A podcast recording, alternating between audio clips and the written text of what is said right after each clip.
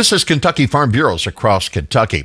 Hart County farmer Mitchell Logston reminds fellow farmers to keep safety first in the spring of 22. Try not to be in such a hurry getting everything done that we forget all that we've been trained to know to do about safety. And as far as our equipment, making sure it has the proper lighting and that we take proper preparations and have proper help moving our equipment up and down the road. Logston reminds motorists that as field activity increases, so will the amount of farm machines on roadways. To remember that, you know, farm equipment moves most of the time at the higher rate of 20 to 22 or 3 miles an hour when you see us, that distance between a tractor and a car is going to close lot faster than two automobiles going down the road. Logston says taking your eyes off the road for a few seconds may bring tragic results. This is Across Kentucky.